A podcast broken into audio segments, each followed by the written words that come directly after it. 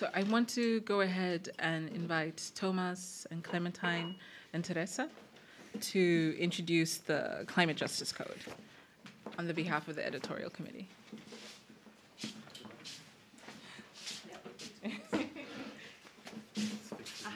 Hello, everyone. Hi, everyone. Hi. Um, so, the editorial committee, of which we are three, uh, came together uh, over three meetings in the lead up to this assembly. And the intention was to draft something that would be useful or that would give us a starting point uh, so that we might work together and collectively over the coming uh, two days on uh, drafting this climate change, climate justice code. Um, language, of course, as uh, Yolande mentioned, was was a thing. um, and something that was often uh, that kind of took up a lot of our time, particularly in the first day, uh, in the first meeting. Um, and we came up with the the the metaphor of an onion. Um, if anyone's seen Shrek, it's probably immediately explanatory, or perhaps just the onion is immediately explanatory. It's many layered, um, so it involves all these layers to make it what it is. Um, to clarify, uh, the different groups that are around the building in the coming two days, so the seven different working groups, they all relate to a particular um, onion layer or a, a, climate justice code layer. Um, and so we invite you today to really move around these groups and familiarise yourself with all of those seven groups. They're detailed in the booklet which you have, uh, the red booklet. Uh, they're listed there layer one, layer two, layer seven. Um, yeah. Right? Yeah. So can Should we we go through the layers? Yeah, yeah. Yeah. Okay. Ah. Oh, one. Th- oh, oh, hi. Yeah, now. Mm-mm-mm. One thing I wanted to mention, and one thing that's been a useful question for me, um, was thinking through the different levels of interaction that artists and arts institutions can take for climate change. And so, seeing what you identify with uh, that is in the code uh, in these seven working groups, and thinking what you can offer, thinking what you're attracted to, or just like what sparks joy. Uh, now we will break down the code into those seven onion layers. Did you start with the preamble or did you already start with the preamble? I did not start with Okay, a preamble. Then it's yours. Okay, I'll start with a. Yeah, you start with the preamble. I'll start with a preamble. Um, the preamble you are all holding in your hands in the red booklet. Uh, it's the first and second white pages. Um, it's sort of an orientation point, I suppose. Uh, actually, we were thinking through the preamble as a skin to the onion. um, so, of course, familiarise yourself with that text. Uh, it's. Mm, the preamble says a whole lot of things, and I, I suspect that if, you've, uh, if you're here today, you're probably already familiar with some of the values. Um, it's it's just kind of extending this idea that artists and arts institutions can, um, I suppose, uh, step up to this idea of responsibility around climate justice that we are. And the people, practitioners who are involved in this field, are people who have um, the power of imagination and uh, radical thinking, who are familiar with pain, painful processes because isn't art a painful thing, um, and therefore uh, might be able to kind of come together to draft some sort of uh, orientating uh, preamble for what the code is, what we're what we're sharing with all of you, and what we're all developing together. so we've got we've done the, we've we've proposed a draft, but it's up to us all together over the next two days to do this together, to work through that, to elaborate, to extrapolate, to reject, to con- contest, etc. Okay. That's the preamble. So then layer one the Commons. Uh, already said a lot of nice things about the Commons, so I'll just go through this really quickly. First of all, my name is Thomas de Groot. I work at Commons Network. Um, we're a think tank, a European think tank. We organize European Commons assemblies and Dutch Commons assemblies, and we do a lot of research. So come up to me after if you're really, uh, interested in more Commons work. Um, some people call the climate crisis the ultimate example of market failure. Others point to our leaders and how they have let us down. But the Commons allows us to see the crisis from a different point of view. This is a failure not of markets, but of capitalism itself. Failure not of politicians, but of the democratic system itself. We define the commons as a social system with a defined community, stewarding a specific resource, collectively, according to strict governance rules and protocols. But more than that academic definition, we use the commons as a metaphor to look differently at problems, political problems. And the practice of commoning is very political. Commoners share and collaborate rather than compete and profit commoners care and listen rather than um, exploit and dictate. Commoning means taking care of natural resources, or as the, scholar David Bollier calls them, provisions. Commoning means taking care of each other, depending on each other, appreciating each other. In short, commoning is the ultimate political act. We can go through great, great lengths and um, frame the current climate crisis as the ultimate example of the tragedy of the commons, but that is a problematic endeavor for more than one reason. Most of all, that distracts us from the simple fact dominant systems have failed us. All we can do now is overthrow those systems and the power structures that sustain them and try something else. This assembly was named after a famous Greta Thunberg quote, quote Our house is on fire. Um, but she also said, We can't save the world by playing by the rules. So let's work together this weekend to disobey all the rules and come up with new ones. Now layer two. I don't think I can beat that proposition, but I'm going to talk you about um, climate justice. Why did we choose that term um, to gather together today and, and tomorrow and, and develop a, a, a, climate justice code? Why didn't we choose uh, another term like climate change, climate action, climate emergency? Um, so in this layer, which I personally don't see as a layer, as a separate layer, I see climate justice as the concept or the ideas that will thread all these layers together. Um, in, in, well, in this working session, we're going to explore what it actually means, climate justice. Um, it doesn't have one straightforward definition. It's um, a plurality of many definitions and spaces and times. Uh, it has to do with history, with colonialism. It has to do with um, um, an overarching crisis that we're living uh, in and we're facing, uh, we're confronted by.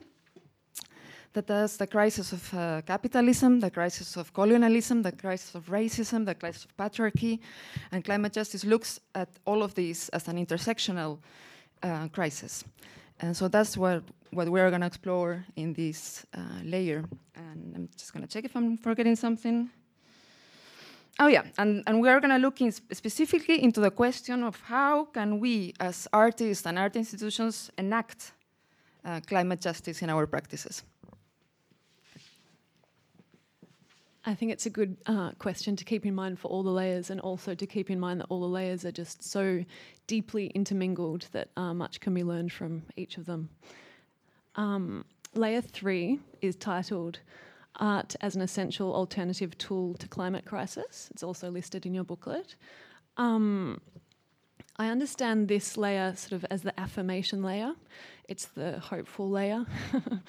um, so I uh, volunteered to speak about this layer because I'm an artist.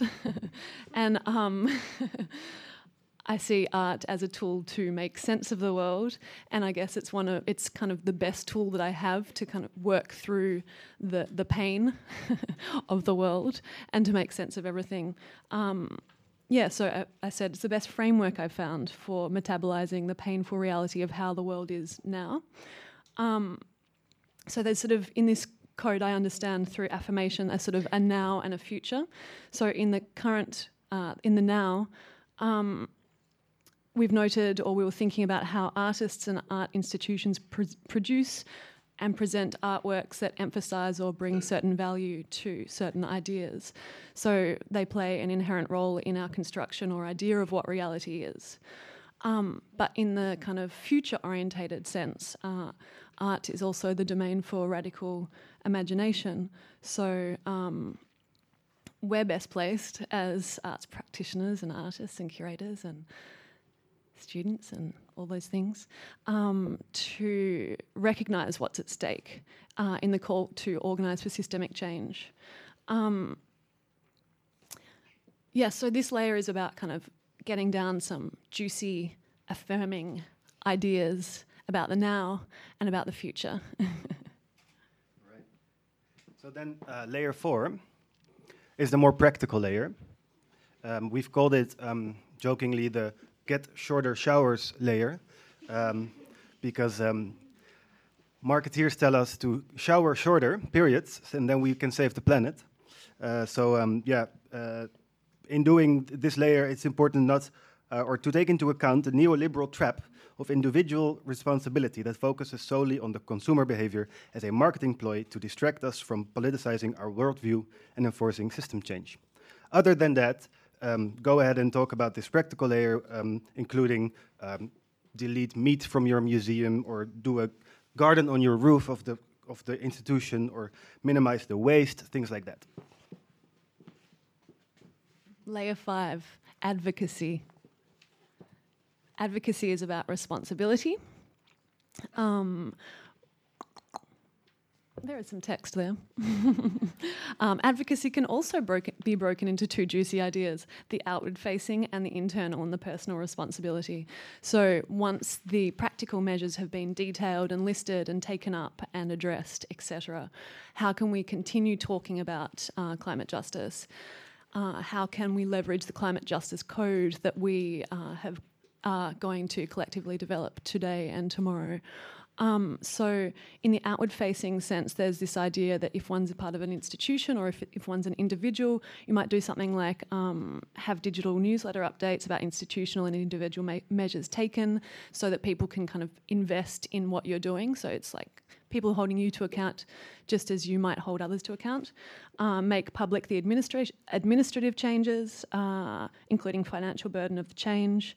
Um, there are the internal measures, such, of, such as um, incorporation of climate justice progress and discussion in regular meetings, and this idea of holding suppliers or people within your supply chain accountable to, uh, in the practical measures, say you change your water company. Can you do that here? Say you change your electricity company.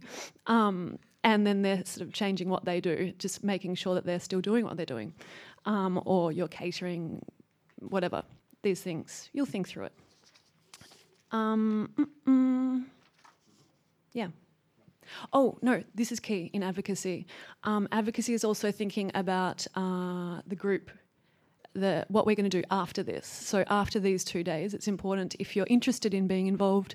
Uh, I, am a, a, good salesperson for this because I signed up last year in the collective pot because, as like giving my time. Uh, and here I am. This is the Commons. Uh, um, but yeah, so think about if you want to be involved in the future, you can be involved in the advocacy group or you can be involved in the editorial committee. And then the last layer is uh, engage or disengage uh, with the big industry. Where is it? Uh, yeah, from the big industry. Um, yeah, that is, this is a more um, concrete layer because we as art institutions and artists, we depend on funding um, for our practices, um, but we have the choice um, to, to, to, to, look into what where our sources come from, where the sources of those funding uh, come from. And um, if we're talking about yeah, the climate crisis is a crisis of capitalism, and capitalism is, is fueled by um, the big industry, and, and some corporations are more toxic than others, and um, especially the fossil fuel industry um, is fueling the climate crisis, and um, institutions are accepting money um, from them, and they are and on exchange they are receiving social um, the, the, social license, what we call it. uh, to continue operating. Wow. it's getting very epic.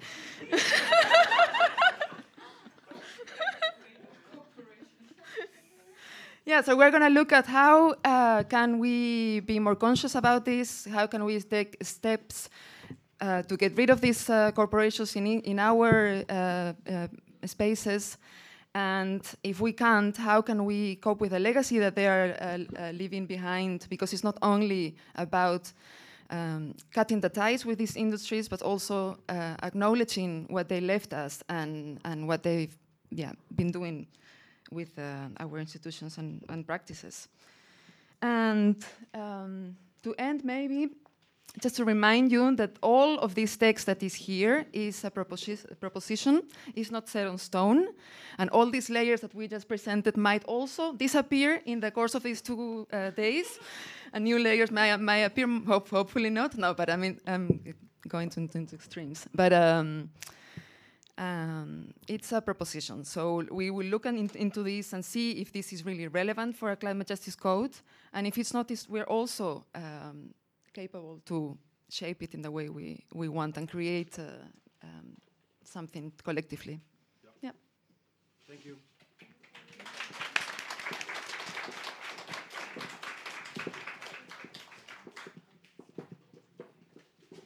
Uh, thank you. And then again, to say that um, how we move on into the open space sessions will be reintroduced.